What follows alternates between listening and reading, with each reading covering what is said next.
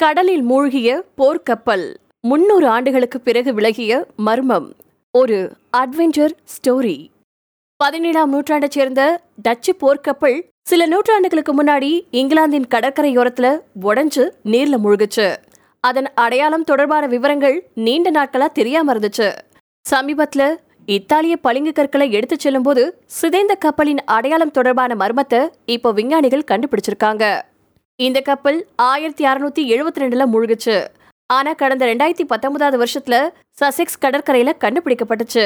சமீபத்திய காலம் வரைக்கும் இந்த கப்பல் சிதைவ அன்னவுன் பிரேக் ஆஃப் எஸ்டாபர்ன் அப்படின்னு அழைச்சிட்டு வந்தாங்க.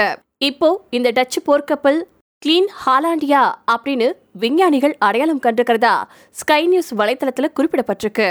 ஆயிரத்தி அறுநூத்தி ஐம்பத்தி ஆறாவது வருஷம் கட்டமைக்கப்பட்ட இந்த கப்பல் ரோட்டர்டாமின் அட்மிரால்டிக்கு சொந்தமா இருந்துச்சு இந்த கப்பல் ரெண்டாவது ஆங்கிலோ டச்சு போர்ல ஆயிரத்தி அறுநூத்தி அறுபத்தஞ்சுல இருந்து ஆயிரத்தி அறுநூத்தி அறுபத்தி ஏழு வரையிலான பல சண்டைகளில் ஈடுபட்டிருக்கு.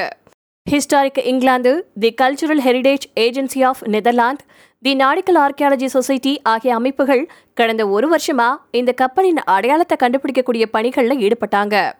இந்த அமைப்பை சேர்ந்தவங்க இதுக்காக சிதந்த கப்பலில் இருந்து சேகரிக்கப்பட்ட ஆதாரங்களையும் காப்பக ஆராய்ச்சி விவரங்களையும் பயன்படுத்தினாங்க. இந்த கப்பலுடைய இடிபாடுகளின் நிலை ரொம்பவும் முக்கியமானது. அது பதினேழாம் நூற்றாண்டுல டச்சு கப்பல்கள் எப்படி கட்டமைக்கப்பட்டுச்சு மற்றும் அதன் இறுதி பயணத்தின் போது போர்க்கப்பலின் செயல்பாடுகள் பற்றிய தகவல்களை வழங்கக்கூடும் என நிபுணர்கள் சொன்னாங்க. பாரம்பரிய அமைச்சரான லார்ட் பார்க்கின்சன் இந்த கண்டுபிடிப்புகள் பதினேழாம் நூற்றாண்டு எப்படி இருந்திருக்கும் அப்படிங்கக்கூடிய பார்வையை கொடுக்குது. அதோட அந்த காலகட்டத்துல மனிதர்களுக்கும் கடல்களுக்கும் இருந்த தொடர்பு மற்றும் கடல்ல மேற்கொள்ளப்பட்டு வந்த நடவடிக்கைகள் தொடர்பான வரலாற்றை பற்றியும் மேலும் தெரிஞ்சுக்கவும் வாய்ப்பு இருக்கு. மேலும் நூற்றுக்கணக்கான ஆண்டுகளா நீருக்கடியில இருக்கக்கூடிய பொக்கிஷங்களை வெளிக்கொணரவும் நமக்கு வாய்ப்பு இருக்கு அப்படின்னு சொல்லியிருக்காரு. கிளீன் ஹாலாண்டிய கப்பல் கண்டுபிடிக்கப்பட்டதுக்கு அப்புறமா அதன் முக்கியத்துவத்தை கருத்துல வச்சு அதே வருஷத்துல சிதைவுகள் பாதுகாப்பு சட்டம் ஆயிரத்தி தொள்ளாயிரத்தி எழுபத்தி மூணின் கீழ் அதற்கு மிக அதிக அளவிலான பாதுகாப்பு வழங்கப்பட்டுச்சு. மரத்தாலான கப்பலின் பெரும்பகுதி பீரங்கிகள் இத்தாலிய பளிங்கு ஓடுகள் இத்தாலிய மண்பாண்ட துண்டுகள் ஆகியவை கடற்பரப்புல காணப்பட்ட பொருட்கள் அடங்கும். பளிங்கு ஓடுகள் இத்தாலியில கராராவுக்கு பக்கத்துல இருக்கக்கூடிய அபுவான் ஆல்ப்ஸ் குவாரிகள்ல இருந்து வந்துச்சு. ஓடுகள் நெதர்லாந்துல இருந்து வந்திருக்கலாம். அது சமூகத்துல உயர்ந்த அந்தஸ்துல இருந்தவர்களின் வீடுகளுக்கு பயன்படுத்தப்பட்டிருக்கலாம் அப்படின்னு சொல்லப்பட்டிருக்கு.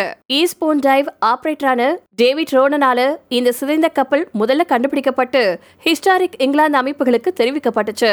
ரோனன் மற்றும் மார்க் பி டி எட்வர்ட்ஸ் அதாவது தி நாடிக்கல் ஆர்கியாலஜி சொசைட்டி அமைப்பின் முதன்மை செயலர் ஆகியோர் இந்த சிதைவு குறித்து விசாரிச்சுட்டு வந்துட்டு இருக்காங்க கப்பலின் பீரங்கிகள் வெட்டப்பட்ட பளிங்கு ஓடுகள் மண்பாண்டங்கள் எல்லாமே இந்த டச்சு கப்பல் இத்தாலியில இருந்து திரும்பி வந்து கொண்டிருந்ததையே சுட்டி காட்டுது கிட்டத்தட்ட நாலு வருஷ கால விசாரணைக்கு அப்புறமா ஆராய்ச்சிக்கு அப்புறமா இப்போ நாங்க இந்த கப்பலை நம்பிக்கையோட அடையாளம் காண முடியுது அப்படின்னு சொல்லியிருக்காரு எட்வர்ட்ஸ்.